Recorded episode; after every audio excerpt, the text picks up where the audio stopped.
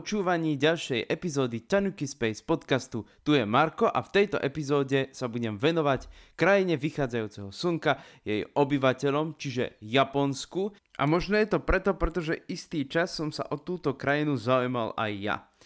Ale ako k tomu došlo? Pozorne počúvajte, bude to veľmi zaujímavé. Asi v rokoch 2011 a 2012 sa na istom portáli, ktorý sa venuje audiohrám, čiže hrám pre nevidiacich so zvukom, ale viac menej bez obrazu. Je to preto, pretože nevidiaci zväčša programujú tieto hry. O tom, ako nevidiaci programujú, alebo že aj medzi nami sú programátori, o tom by sa tiež dalo kadečo rozprávať. Skrátka a dobre. Objavilo sa zo pár nevidiacich vývojárov z krajiny vychádzajúceho slnka, čiže z Japonska. Medzi nimi bol aj Yukio Nozawa, tzv. aj Nyanchan. Dúfam, že som jeho meno vyslovil správne v tejto epizóde.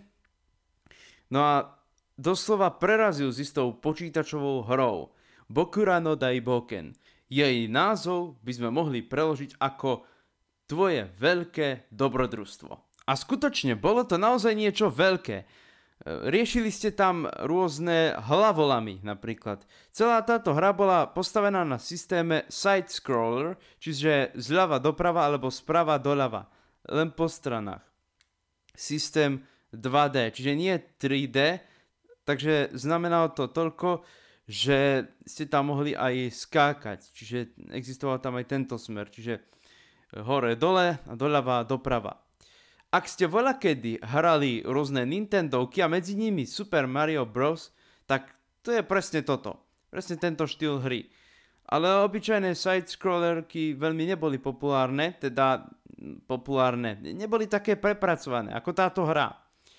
Samozrejme, predtým som hral aj iné jeho hry a na nešťastie dosť vecí tam nebolo preložených, ale podstatne, dosť veľmi veľa vecí, tých najdôležitejších, preložených bolo.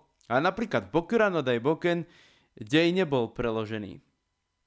No a potom vývojár tejto hry vytvoril niečo ako podcast, nejakú aplikáciu. Všetko ináč bolo nahraté po japonsky, nič po anglicky, ale nevadilo, ale pochopil som to hlavné. A dokonca v tej hre zašifroval aj heslo do Cezarovej šifry, o ktorej som ani nechyroval, že niečo také existuje. Bolo to pre mňa zaujímavé z tohto pohľadu, že to bolo niečo nové, niečo také neobvyklé a povedal som si super. Začal som tú hru hrať a začal som sa zaujímať o japončinu tým, že som už hral predtým nejakého hry a japončinu som počul celkom dobre v tých hrách, lebo hudba je niečo iné a hovorená japončina je tiež niečo iné a názvy miest to je taktiež niečo úplne o inom. Tak ma to zaujalo. O Japonsku som predtým približne vedel toto. Zaujímavé názvy miest, napríklad Tokio, Fukuoka, Nagasaki, Yokohama, no, podobné názvy miest, alebo názvy značiek, napríklad Yamaha, alebo pohorie Fujisan. Ostrovná krajina. To som sa dozvedel neskôr, že to sú len ostrovy. Potom Ázia, samozrejme. Pokémony taktiež pochádzajú z Japonska. Toto všetko som o japončine vedel. Ale samozrejme, keďže ako dieťa som sa zaujímal o úplne iné veci, tak môj záujem o japončinu samozrejme nebol veľmi veľký. No, to je niečo ako s korejčinou alebo bulharčinou neskôr. Ale o tom som samozrejme v tomto podcaste hovoril. V roku 2012 som sa pokúšal hrať Bokura no Daiboken. Dokonca som, bohužiaľ, priznám sa, aj cez rôzne podvody v tejto hre, čo sa tam dali spraviť, dostal sa poriadne vysoko, avšak v závere som zlyhal. Ale o to tu nešlo, ani tu nejde. Nebudem rozoberať, ako sa táto hra hrá. Možno, že by nebolo odveci niektoré hry odprezentovať. V tomto podcaste napríklad Eurofly alebo iné počítačové hry. Možno, že aj na to raz dôjde, uvidím. Zatiaľ sa k tomu nehodlám, že by som niečo také vám tu predviedol. Dôležité je ale toto. Tá hra ma fascinovala svojou štruktúrou. Rôzne veci, ako tam boli prepracované. Toto nikto z rôznych krajín predtým nedokázal ako Yukio Nozawa. A to bol klubu, kto ja hovorím. podaril sa mu veľký kúsok, mnoho ľudí tú hru začalo hrať ako na bežiacom páse a ako by to nestačilo, začalo sa učiť aj po japonsky. V tom období som sa mimochodom zaujímal aj o Keltov. Prečo to bolo? Už som v tomto podcaste samozrejme naznačoval. No a japončina pre mňa bola veľmi zaujímavým jazykom a začal som ju skúmať. Zistil som, že japončina používa tri systémy zápisu. Samozrejme aj predtým, než som sa o japončinu zaujímal, pretože som natrafil na človeka, ktorý sa po japonsky učil. Tým, že chodím do čavňa, do takýchto podnikov, kade kto sa tam pohybuje, tak som sa trošku povyzvedal. Ale samozrejme pre mňa to vtedy nebolo veľmi zaujímavé. Až do tejto situácie. Čiže tri zápisy. Hiragana, štandardný japonský zápis. Katakana, tiež štandardný japonský zápis, ale používa sa pri niektorých domorodých jazykoch alebo pri rôznych cudzích slovách a kanji. A kanji to sú čínske znaky. Už som o čínskych znakoch v tomto podcaste hovoril, ale v epizóde, ktorá sa zaoberala čínštinou. A tak som si stiahol japonské hlasy a poď ho skúmať japončinu ako sa dalo. Začal som v nej písať, aj keď to nebolo celkom správne, ale potom som si stiahol aj iné hlasy, ktoré mi trošku pomohli pochopiť ten princíp, respektíve som si všimol, ako sa napríklad niektoré slova zapisujú v znakoch kanji. Napríklad e, slovo pre ďakujem, arigato, alebo konnichiwa a mnohé iné slova.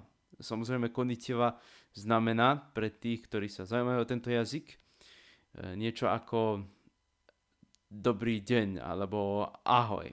V tom význame, taký štandardný pozdrav. No a to boli také tie kroky. Neskôr som samozrejme začal počúvať aj J-pop, čiže japonský pop. Bol pre mňa zaujímavý, už aj pre tie hlasy a pre ten štýl, ako bol ten J-pop spravený. Neskôr som samozrejme narazil, a to aj predtým, ale vtedy tiež som narazil aj na japonskú tradičnú hudbu. A vtedy som pochopil ten rozdiel v hudbe, že iný je pop a iná je vlastne tradičná hudba. No ale bol som očarovaný tou počítačovou hrou Bokura no Daiboken a povedal som si, no však nebolo by od veci sa niečo naučiť. Predovšetkým bolo by vtedy rozumné preložiť nejaké veci alebo vytvoriť aspoň doplnok, neskôr sa to stalo, ktorý by preložil ten japonský text. No a želané sa stalo skutočnosťou o niekoľko rokov, ale to už bola ďalšia verzia počítačovej hry BK, ako sa Bokerano Daiboken nazýva. Bola trojka, ja som hral dvojku. Jednotku som samozrejme nehral. A bolo to veľmi zaujímavé, keď som začal počúvať ten podcast a všímal som si, ktoré slova sa tam vyskytujú v tej japončine, pretože japončina je aglutinatívny jazyk, čiže sú tam rôzne prípony, predpony a zápony. A keď niekto používa nejaké slova dosť často, napríklad e, bude aj v slovenčine, to sa netýka len japončiny, pochytí niečo, alebo proste si to slovo zapamätá a potom začne skúmať jeho význam. A to sa napríklad stalo aj v mojom prípade, čo sa týka japončiny. No bolo to veľmi zaujímavé a tým, že samozrejme Japonsko ako krajina predstavuje niečo exotické. Keď som už tu spomínal čajovňu, tak samozrejme aj japonské čaje existujú.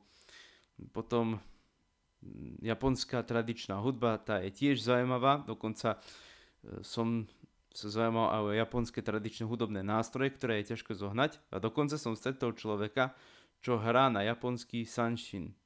No, v Japonsku je to shamisen a sanshin sa používa tuším na Okinave alebo niekde tam u domorodcov, ale sú to podobné hudobné nástroje. No a potom e, som sa stretol aj s japonskou flautou shakuhachi, na ktorej sa mi bohužiaľ nepodarilo zahrať. To bolo v rámci tej výstavy hudobných nástrojov z celého sveta. To bolo, to bolo veľmi dávno, tá výstava. Vtedy som sa tam stretol s takým prvým hudobným nástrojom z Japonska. No a mimochodom sa mi podarilo kúpiť aj japonský hudobný nástroj, ktorý je jednoduchý na hru. Ale pozor, nevyrobili ho v Japonsku. O tom, kde všade sa zvyknú vyrábať rôzne hudobné nástroje, som už hovoril. Takže vám ho predstavím. Kokiriko patrí medzi tradičné japonské perkusie. Používa sa pri rôznych tancoch a zvykne sa nazývať binzasara. Vyzerá približne takto. Má také rôzne doštičky, tie sú pospájané rôznymi povrázkami. Uvidíme, či to ešte bude držať. A na konci jednej a druhej strany sú rúčky. A ja ho teraz chytím za tie rúčky. Jednu aj druhú stranu. A teraz budem... Možno, že sa to dá aj opačne, ale tak ako keby som bol tlieskal, čiže približujem sa s pravou rukou ku ľavej. A znie to asi takto.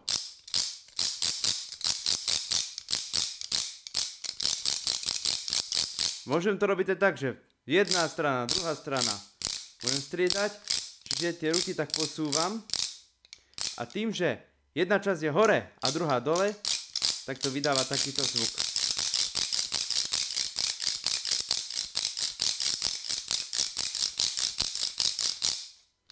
Trošku to pripomína tie ručné práčky, alebo ako sa na východe Slovenska hovorí rajbačky, e, zvukom.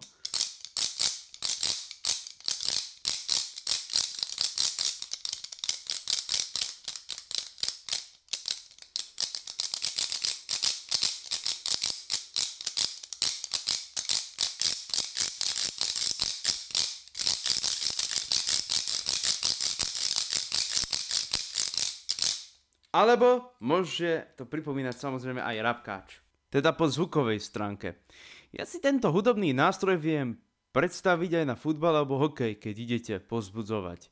A používate také tie rôzne rapkáče a rôzne hudobné nástroje. Ale pozor, rapkáč vyzerá úplne inak ako kokiriko. Ale niektoré predajne hudobných nástrojov tieto hudobné nástroje zaraďujú spolu. Rapkáča je kokirika. No ale je to ich vec. Ale tam si treba dať pozor, lebo kokiriko je naozaj vzácný hudobný nástroj a keď budete s ním povzbudzovať, je tu možnosť, že ho nejaký podguražený, alebo nepodguražený, ale skôr agresívny fanúšik vám ho rozbije. Čiže na to si musíte dávať sakramenský pozor. No ale vrátim sa teraz k Japonsku. Čiže Japonsko. S Japonskom sa mi napríklad spája okrem elektroniky, počítačových hier, aj kadečo iné. Ale čo som tak počul od rôznych cestovateľov, tak Japonsko je veľmi modernizované. Čiže spája sa mi to, čo som hovoril s ním právom. Ale to nebolo všetko, pretože od istého času som sa začal zaujímať aj o buddhizmus a o podobné veci. No, od toho zájmu som viac menej opustil. Ale do tohto zájmu spadal aj japonský zen alebo zen ako taký. Vtedy som ešte nevedel, že zen vznikol v Číne. A že zen nie je populárny len v Japonsku, v Číne, ale dokonca aj v Koreji a vo Vietname. Tak bolo to pre mňa veľmi zaujímavé, avšak o japonský zen som sa, nechcem povedať, že nezaujímal, ale neštudoval som ho. Zaujímal som sa o korejský zen, o Quanum školu. Že Quantum škola Zenu, čiže úplne niečo iné, trošku upravené pre človeka z západu, avšak, tak môžem povedať pravdu, bolo to pre mňa veľmi zaujímavé. Neskôr som od týchto vecí musel opustiť, nebolo to kvôli uh, môjmu presvedčeniu. Bolo to preto, a teraz dávajte pozor, čo vám poviem, lebo som mal isté problémy isté zdravotné problémy a nemohol som sa sústrediť na meditáciu, nebol som v tom dobrý, tak sa nedalo nič robiť, musel som od toho opustiť. Avšak uvedomil som si jednu takú zaujímavú vec, že keď sme spievali rôzne mantry v tom uh, korejskom zene, rôzne sútry to vlastne boli, ale boli tam aj mantry, tak vtedy sa v mojom mozgu aktivovalo niečo úplne iné. Ale možno je to preto, pretože som bývalý hudobník, teraz sa už v hudbe venujem viac menej ako môjmu koníčku. A hudba je niečo také ako flow. Nechcem povedať, že nemá to určité prvky ako meditácia, ale niektorí ľudia, ktorých som tak počúval, tvrdia, že hudba má úplne iné zákonitosti a že meditáciou je možné nazývať iba určitú činnosť. V tejto epizóde sa ale meditácie nechcem venovať, samozrejme, ale poviem vám pravdu, že v zenových rôznych hnutiach a meditáciách robia všetko preto, aby vás udržali pri tej pozornosti na meditáciu, napríklad aby ste nezaspali. A dokonca som počul, že je tam aj taká trošku nepríjemná tradícia úder palicou Kiyosaku. Čiže majster poriadne švacne žiaka, aby sa sústredil. Alebo napríklad existujú na to aj rôzne tlesknutia, pokriky, úder gongu. Napríklad tiež môže človeka prebrať. Čiže Zen má úplne iné chápanie. E, no existujú rôzne školy buddhizmu a o tom toto celé je. No ale bolo to pre mňa niečo zaujímavé. Mimochodom, názov tohto podcastu obsahuje aj japonské slovo tanuki. Tanuki, to slovo v japončine znamená japonského psa medvedikovitého. A istý čas som sa nazýval Tanuki Space. Teda e, som sa tak nazýval buď v hudbe alebo v hocičom inom. Rozhodol som sa ale potom, a to je také dosť zaujímavé, že bude to tzv. môj virtuálny label, moja virtuálna značka, moje označenie toho všetkého, čo robím, lebo v hudbe som napríklad vystriedal rôzne mená, ktoré samozrejme odzrkadlovali to, čo som tvoril. Čiže v hudbe to bolo tiež kadejaké a o mojej hudbe by sa dalo tiež kadečo rozprávať. Už som o tom hovoril, že je to rôzne a nechcem povedať, že som trošku ako Schumann, ktorý dokonca písal pod rôznymi menami do rôznych časopisov, ale zase Schumann mal istú chorobu, o ktorej tu nechcem hovoriť. Teda podľa mňa, čo som tak počul. No a proste, áno, istom období som sa o Japoncu začal zaujímať opäť, ale to už bol Zen a podobné veci, čiže nie už to moderné Japonsko, ale to tradičné Japonsko, alebo aspoň to, čo z neho ostalo. Samozrejme o Japončinu som sa prestal zaujímať a teraz vám poviem prečo. Pretože Japončina je naozaj veľmi ťažký jazyk, nie len na spôsob toho zápisu, že musíte striedať tie tri systémy, ale japončina, podobne ako korejčina, obsahuje aj niekoľko hm, foriem zdvorilosti a môže vás to brzdiť.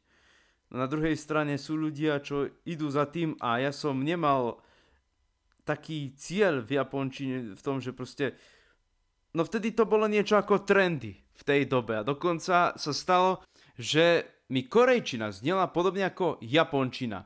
Ale to je tak, keď K-pop má podobné prvky ako má J-pop. Čiže korejský pop má podobné prvky ako japonský pop. No však potom som prišiel na to, že to tak celkom nie je. Na korejčina sa našťastie zapisuje, to je to pozitívne, už len jedným zápisom a čínske znaky sa tam skoro vôbec nevyskytujú, jedine v tých starých textoch. Čiže preto som sa napríklad začal zaujímať aj o iné jazyky, čiže po záujme o japončinu prišiel zájem o bulharčinu, čo bol slovanský jazyk a pre mňa oveľa zaujímavejší, než bola japončina a viac menej príbuznejší, ale ako som spomínal v tomto podcaste, bulharčina je veľmi vzdialená od slovenčiny. Čiže je jej ťažké rozumieť. Takže to bol tiež jeden z dôvodov, prečo som od japonského zájmu opustil a začal som sa zaujímať o niečo iné. No na druhej strane možno, že som spravil rozumné rozhodnutie, pretože vtedy som sa zrejme začal opakovať po ostatných, ale to bolo, ako spomínam, trendy. To bolo trendové, to letelo. Ako napríklad leteli voľakedy zvonenia, nejaké rôzne zvonenia, čo boli, neviem, či sa na to pamätáte, alebo rôzne SMS tóny. Teda pokiaľ ste dieťa 90 rokov, čiže v tom období ste sa narodili, určite áno, tak e, v tom období boli populárne rôzne SMS tóny, niekedy je veľmi humorné. boli to predovšetkým 0. roky tohto storočia. Vtedy to letelo. A dokonca aj ja som pri tom ostal, ale len preto, pretože nemám rád napríklad tie rôzne zvonenia, čo sú v telefónoch, alebo tón SMS správ a ja som taký v tomto originálny. Stavím sa, že niektorí napríklad si niečo podobné spravia aj na počítačoch, to znamená, keď majú Windows, aby nepočúvali tie isté zvuky. Dokonca vznikla aj nejaká taká zvuková schéma, kde vlastne boli použité hlasky Mariana Čekovského. Neviem, či sa ešte tá zvuková schéma dá stiahnuť. Ale ja už mám iný systém, tak neviem, či sa to dá použiť.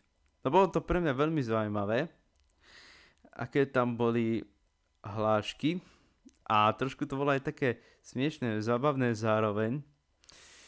No, proste rôzne veci boli vtedy také trendové a nevidiacich v tom čase leteli, ako som spomínal, tie rôzne japonské hry alebo záujmy o anime, o mangu a podobné záujmy. Dokonca len keď som použil takú zaujímavú otázku, že ktorý je podľa nich najľahší jazyk sveta, tak samozrejme tam e, bola tá odpoveď, niekto povedal, že japončina, lebo tam sú slabiky. A ja som si vtedy tak pomyslel, no, áno, sú tam iba slabiky, keď japončinu počujete, avšak po gramatickej stránke a po ortografickej stránke, čiže po tej pravopisnej a potom zápise, je to veľmi náročný jazyk. Čiže doslova obdivujem ľudí, čo sa začínajú zaujímať o japončinu a keď niekto napríklad ide do Japonska chystá sa tam, chcem vás upozorniť na jednu zásadnú vec. Buďte pripravení na to, že hoci budú tam poznať nejaké anglické slova, ktoré prešli do japončiny, tak vás klamem. Japonci veľmi po anglicky nehovoria. Neviem, či nechcú vedieť.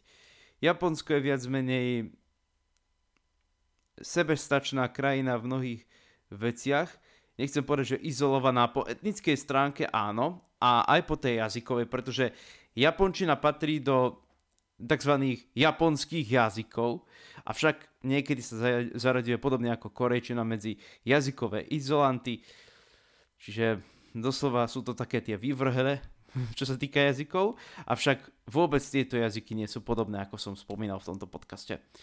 Čiže predsa len buďte pripravení na to, že keď idete do Japonska, aspoň niečo sa naučíte po japonsky.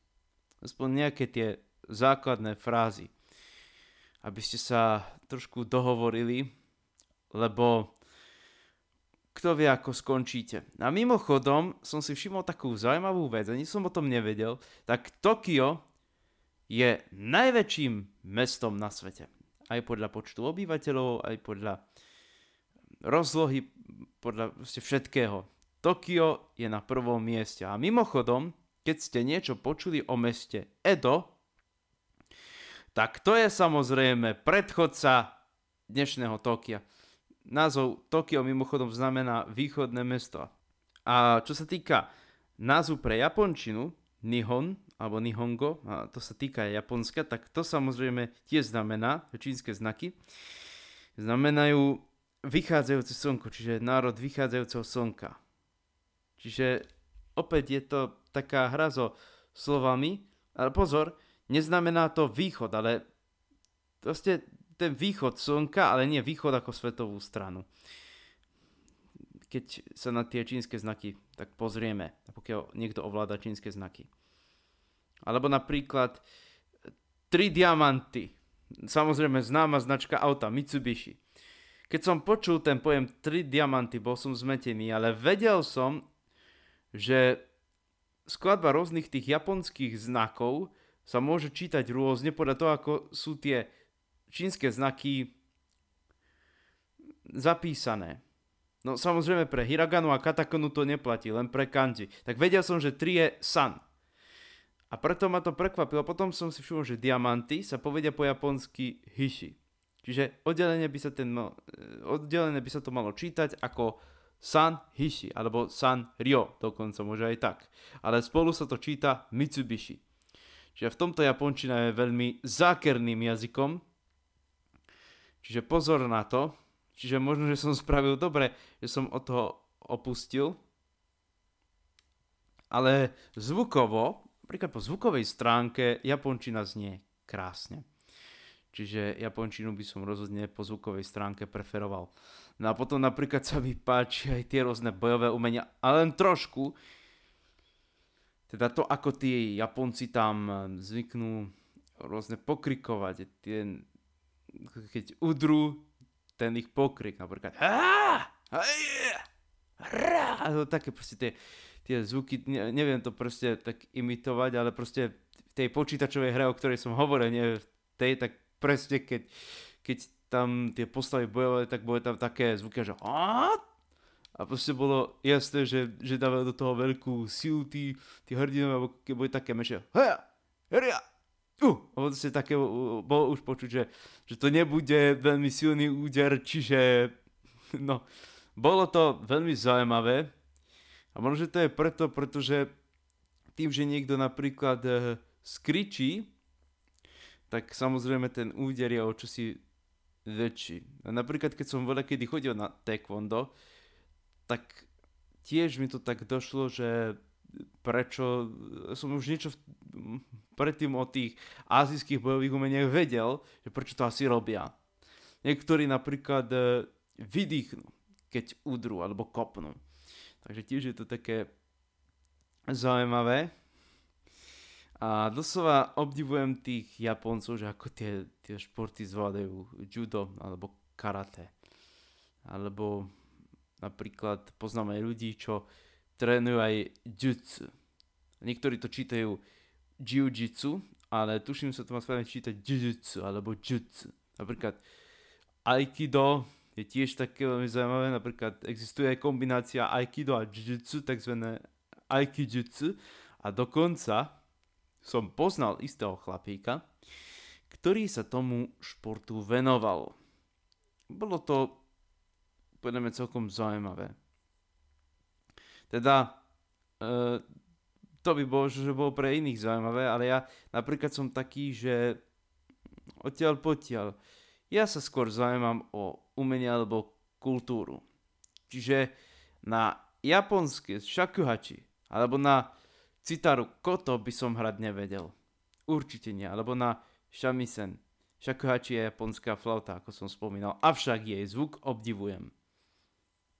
No a dokonca sa raz stalo, že som bol s istými mojimi kamarátmi na jednom koncerte skupiny Yamato The Drummers of Japan a bubnovali tam na bubny taiko. Po koncerte nám síce ukázali taiko, ale len niektoré druhy. A bolo to pre mňa veľmi zaujímavé, aj to, ako to znelo, nielen ako tie bubny vyzerajú, ale hlavne ako zneli. Malo to takú špeciálnu mystiku, ale hovorí sa, že krajiny ďalekého východu, čiže aj Japonsko, majú niečo do seba. Majú niečo špeciálne, čo je ťažké opísať. Čiže ja sa nečudujem, že niektorí ľudia týmto krajinám ako napríklad Čína alebo Vietnam alebo Japonsko holdujú. No možno je to aj kvôli tým čínskym znakom, že proste niektoré znaky môžu mať niekoľko významov. Už som o tom hovoril, aké občas môžu sa vyskytnúť v tom to ponímanie rôzne nedorozumenia. Vypočujte si epizódu o čínštine a o ich znakoch. Na záver vám poviem, čo z tohto záujmu ostalo. Lebo áno, niečo predsa len ostalo. Sushi. Doteraz mám rád japonské sushi.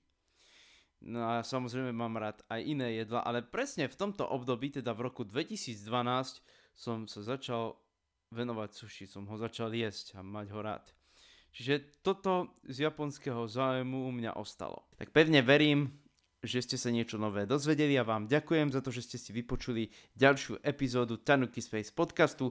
Lúči sa s vami Marko a vy sa môžete tešiť na pokračovanie tohto podcastu. Do počutia.